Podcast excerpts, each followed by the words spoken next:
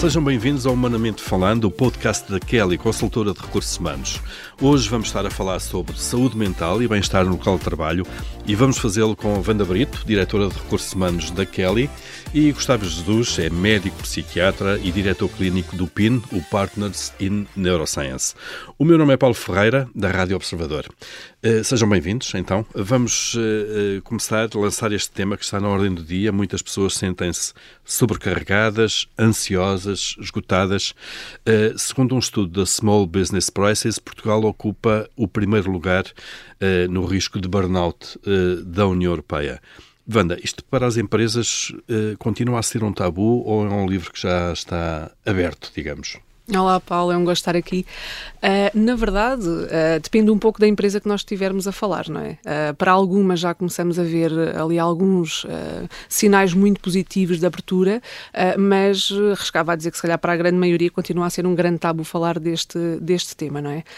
mas no final, agora destes últimos anos, realmente as coisas estão a mudar um pouco, até porque as pessoas finalmente se sentem também um pouco mais confortáveis em abordar o tema, mas ainda considero que seja o início do caminho e não propriamente, nem, esteja, nem estamos nem a meio, nem propriamente no fim. Portanto, começamos agora. Começamos agora, Basicamente.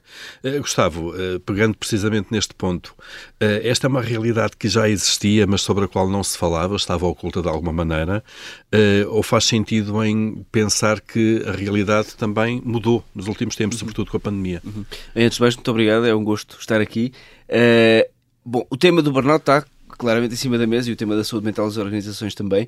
Claro que o problema já existia, não é? É óbvio que, ele já existia. A pandemia provavelmente ajudou muito a trazer o tema para cima da mesa, mas uh, as características das empresas, do, do trabalho, o teletrabalho, uh, os modelos híbridos uh, e também o modelo do trabalho propriamente dito, uh, que, que, tem evoluído muito ao longo de, de, das últimas décadas, também modificam a vivência do, do stress no trabalho. E, e nomeadamente, a carga de trabalho, as horas trabalhadas, o equilíbrio ou a ausência dele entre o local de trabalho e, o, e, o, e a vida pessoal. Portanto, tudo isso tem influência. Isto quer dizer que, desde que exista trabalho, pode existir burnout e, sobretudo, devem existir cuidados para que a saúde mental no trabalho seja mantida. Isso é possível, é possível fazê-lo e, aliás, é por isso que nós estamos aqui, não é? Claro. Então podemos dizer que a realidade uh, tem vindo a evoluir, uh, provavelmente com maior ocorrência destes casos, mas também temos uma maior visibilidade sobre ela, é isso? Sim. Aliás, ela tem vindo a evoluir de tal maneira que a própria Organização Mundial de Saúde sentiu a necessidade de codificar o burnout como um, problema eh, de saúde associado ao trabalho. Portanto, o burnout, só para esclarecer, não é uma doença mental, não é classificado ainda como uma doença mental, já agora um parênteses. Uh, talvez por isso também se tenham muita facilidade em falar de burnout, porque ainda existe um bocado de estigma associado à própria doença mental. Ou ah, seja, eu tive um burnout, agora ter depressão já é uma coisa mais complicada, isso já não, já não sei se me apetece ter. Portanto, ter burnout não é uma doença mental, mas propicia para a doença mental. O burnout então é o quê? É uma síndrome que uh, está associado ao trabalho, mas não é uma doença. Uh, uh, resulta do trabalho, do stress vivenciado no trabalho, inclui exaustão emocional, uh, distanciamento em relação ao trabalho, cinismo, pouca realização profissional, pouca gratificação, mas não é uma doença. Claro que, mas viver neste estado que eu acabei de descrever é um estado de mal-estar psicológico e de mal-estar mental, que obviamente propicia depois ao desenvolvimento de doença mental. E, e que deve ser, deve, deve merecer cuidado, como é que Sem é? dúvida. Uh, Wanda, uh, falámos aqui já um pouco agora, de, de facto, de concepções erradas, estigmas, preconceitos. Uh, quais são os mais comuns, os estigmas mais comuns que encontramos quando se fala, de facto, de saúde mental no local de trabalho? Uhum. Eu, eu diria que talvez um dos principais é considerar que este é um problema da pessoa e não propriamente do trabalho, o que não é necessariamente verdade, como o Gustavo estava a dizer há pouco.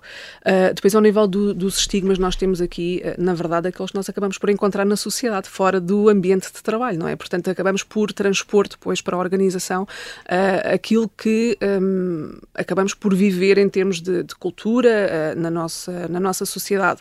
É muito associada à fraqueza da pessoa, pode ser considerada uma fraqueza um, pessoal um, ou até, às vezes, incompetência, associar esta questão da saúde mental à pessoa não ter competência para realizar determinadas tarefas, um, e, e, obviamente que depois levará a, a, uma, um conjunto de, de preconceitos uh, e de estigmas da própria pessoa que faz uh, naturalmente com que a pessoa não se sinta uh, com espaço e com liberdade para poder uh, levantar o braço uh, e pedir ajuda, não é? Portanto, há aqui depois um, um ciclo que acaba por se alimentar destas, destas características, não é? Mas, na verdade, acaba por ser a transposição de tudo aquilo que nós vemos noutros contextos e não só na, nas organizações. Isto que, que, que, a Wanda acabou de dizer é muito relevante porque isto trans, transparece um, um, conceito que é muito falado hoje nas organizações, que é o, o conceito da segurança psicológica.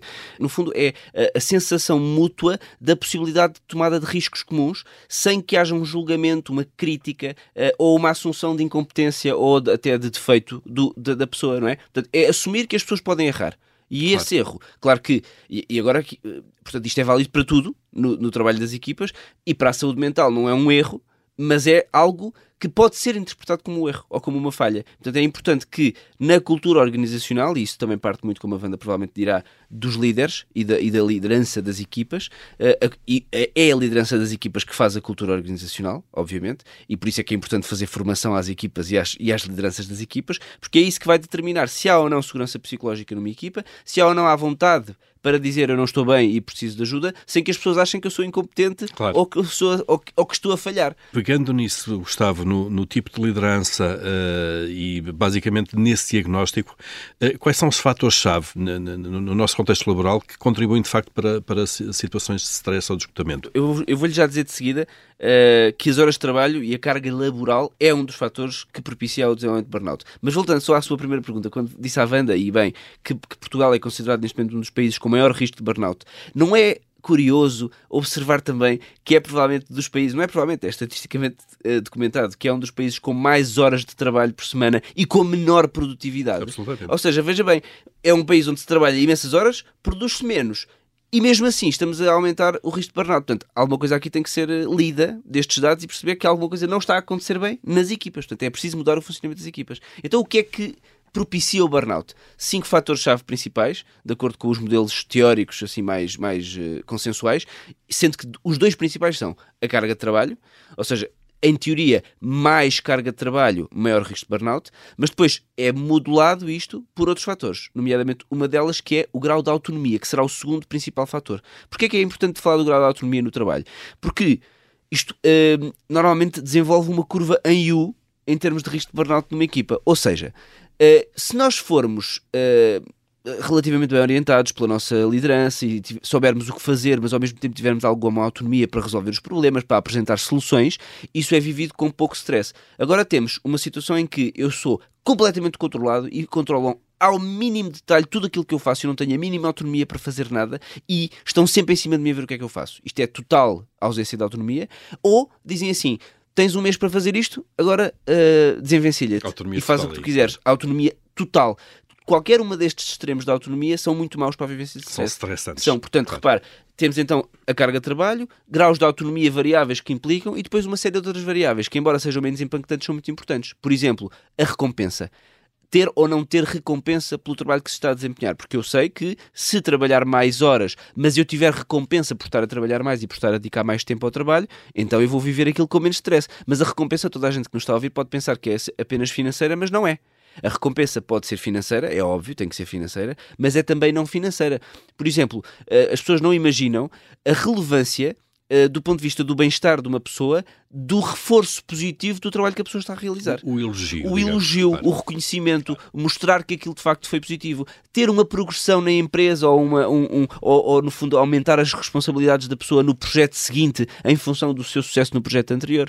E depois outras questões, como por exemplo, como sendo a cultura da empresa propriamente dita. Eu devo dizer que está estudado que o CEO da empresa pode ser uma pessoa altamente sensível. Aliás, temos tido, e ainda bem, alguns CEOs de empresas a virem a público com as suas experiências de saúde mental, e isso é excelente, mas eu devo dizer que o que está estudado é que o CEO pode ser um espetáculo de anti-estigma e um espetáculo de sensibilidade, se as FIAs intermédias não forem, não serve para nada. Portanto, as FIAs intermédias são aqui um fator moderador do benefício que podemos ter de um CEO com muito, muita sensibilidade. Portanto, a cultura da empresa é muito importante. E, finalmente, a questão da comunidade. Ou seja, como dizia o Paulo e a Wanda também, fora da empresa. Ou seja, porque também não convém aqui diabolizar as empresas, como se o burnout só acontecesse porque a empresa fez uma coisa mal. Também não é assim, não é? Uh, o trabalho tem evoluído ao longo do tempo, as empresas também estão a aprender e as gerações são diferentes, as novas gerações também têm modelos de trabalho diferentes das gerações anteriores claro. e, portanto, a comunidade exerce também um fator moderador ou amplificador do risco de burnout. Portanto, no fundo, são estes os, os fatores. É, portanto, uma coisa altamente complexa. É bastante complexa. Uh, uh, Wanda, um, e sente que as empresas estão verdadeiramente e genuinamente comprometidas com este assunto da saúde mental e do bem-estar, uh, ou é mais um pró-forma que têm que cumprir, até porque o assunto está muito em cima da mesa?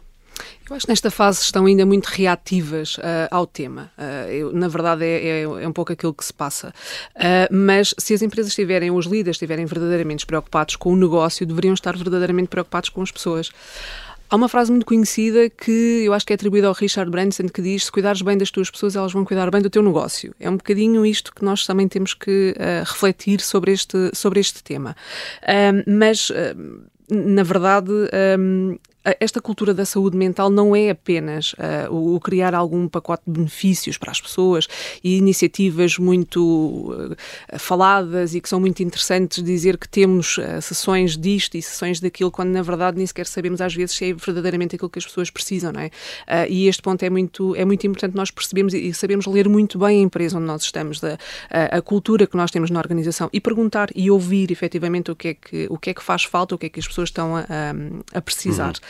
Uh, eu gostava de reforçar um, um, ponto que o Gustavo disse há pouco, da liderança, porque no, no meu entender é realmente fundamental. Uh, e é o, o, ponto de partida, é uh, não só no CEO, mas depois em todas as nossas linhas de, de, liderança, porque são os modelos, é onde de facto todos os colaboradores da organização se inspiram e olham. Um, e questões muito simples como o enviar e-mails fora de horas que confirma e valida, ok, é bem visto, não é? Um, e cada vez mais o não reconhecer só, um, muitas das vezes, aquele trabalho, aquele projeto que foi conseguido com base em muitas horas de trabalho fora de horas uh, e o constante reconhecimento destes padrões não beneficia nada. Claro. Na verdade, não é? Portanto, há aqui, mas é difícil fazer esta, esta mudança, não é? Porque, na verdade, quase que todos nós aprendemos a ser reconhecidos por estar lá sempre, ser disponíveis e responder sempre, independentemente da hora e do tema. O presentismo, não é? Exatamente. É claro. há, há, há bons exemplos, há boas práticas eh, que, que Wanda que conheça? Conheço, em primeiro lugar o nosso, da Kelly, uh, que temos começado e já fizemos aqui um trabalho, na minha opinião, também interessante a este, a este nível, uh, que uh, talvez o, o, ponto mais, mais claro e mais evidente seja, de facto, nós proporcionamos consultas de psicologia gratuitas aos nossos colaboradores, porque sentimos realmente poderia ser necessário e, na verdade, está a ser muito bom, mas acima de tudo está a ser bom, nós conseguimos ver pessoas que à partida podíamos não associar e que estão a ser um elemento de referência também para os colegas. Aquelas pessoas que muitas das vezes estão reconhecidas, está perfeitamente bem, está ok, está ótimo, mas na verdade uh, estas pessoas, não, eu fui, senti necessidade uh, e mostraram também as mais-valias de, de, estar a, a poder trabalhar em si, uhum. não é? A investir em si próprios, não é? Wanda, e é uma questão geracional ou não? Isto é, as novas gerações estão mais atentas a, este, a estes temas? Ou não há grande diferença? Dizer que é só geracional parece um pouco redutor, não é? Porque este é um tema que, na verdade, afeta todas as pessoas de todas as idades, em qualquer local ou profissão que possam, que possam ter. Mas a verdade é que as gerações mais recentes que estão no mercado de trabalho têm experiências diferentes no trabalho, olham para o trabalho de uma maneira diferente.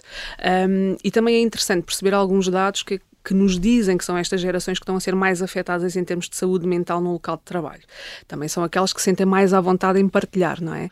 Gustavo, já há pouco abordou este tema, uh, aprofundá-lo um pouco mais. Uh, a fonte do stress pode não vir necessariamente da empresa e do local de trabalho claro. do ambiente de trabalho.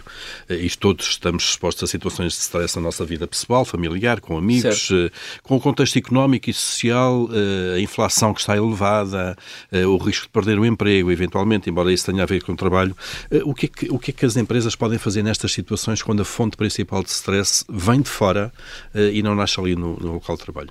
é muito importante perceber que as fontes de stress podem vir de todo lado e eu acho que a empresa não tem necessariamente que se focar a ver de onde é que vem o stress, porque isso pode por outro lado, fazer aquela ideia de que não, a culpa não é nossa, nós estamos a fazer tudo o que podemos, nós, empresa, portanto, a culpa, coitadinha, é o senhor que tem uma vida péssima e a família dele está tá, tá má, mas pronto, cá estamos nós para ajudar naquilo que pudermos. Eu acho que as coisas não devem ser postas desta maneira. As coisas devem ser postas no sentido de há uma pessoa que está a sofrer, está em burnout, está a viver stress ou está mesmo com um problema de saúde mental, então a empresa deve estar disponível para ajudar, independentemente de qual foi a fonte do stress, ou na família ou na empresa, não importa.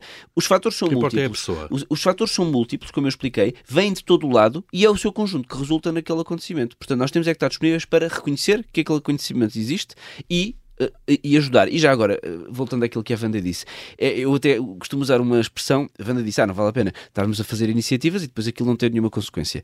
De facto, há muitas empresas que eu estou a observar que estão a fazer uma coisa que, a que, eu, a que eu chamo fake mental health awareness, que é assim, põem uma palestra. Esta semana, palestra sobre saúde mental e tal, não sei o quê. Espetacular, vem cá, um palestrante, isto vai ser uma maravilha.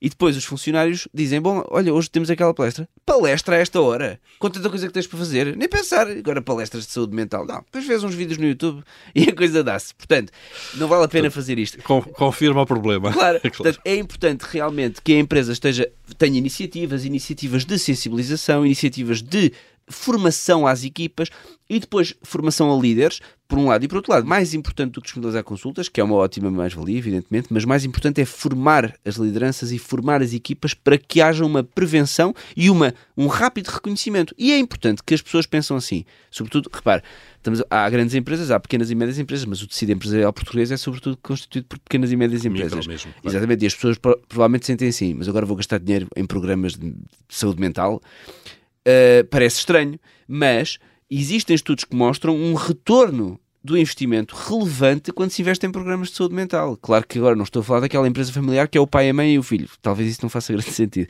Mas a partir de uma determinada dimensão, os programas, de, e não é uma dimensão assim tão grande, mas os programas de saúde mental que incluam as formações às lideranças, a formação à equipa, para no fundo aumentar a sensibilidade aos diagnósticos, e até ao próprio burnout, que não é um diagnóstico, e, no fundo, eh, fazer com que as pessoas se sintam eh, capazes de procurar ajuda e de saber quando não estão bem, e de que isso é uma coisa perfeitamente aceitável e que não representa nem uhum. ineficiência, nem incompetência, nem nada disso, melhora muito os resultados. Portanto, na verdade, é vantajoso, até do ponto de vista socioeconómico e financeiro, para uma empresa ter atenção à saúde mental, à prevenção do burnout, claro. programas de reconhecimento e programas de intervenção. E eu gostava, eu acho que é um pouco esse desconhecimento desse impacto financeiro que leva muitas vezes as empresas e os líderes claro. a não investir nestes temas, claro. porque de facto, se, se, fossem aprofundar um pouco mais esta questão, percebiam exatamente aquilo que estava a dizer. Não é só o evitar o custo, como ainda por cima uh, nós conseguimos ter um retorno uh, mais, mais acentuado. Isso mesmo. Claro.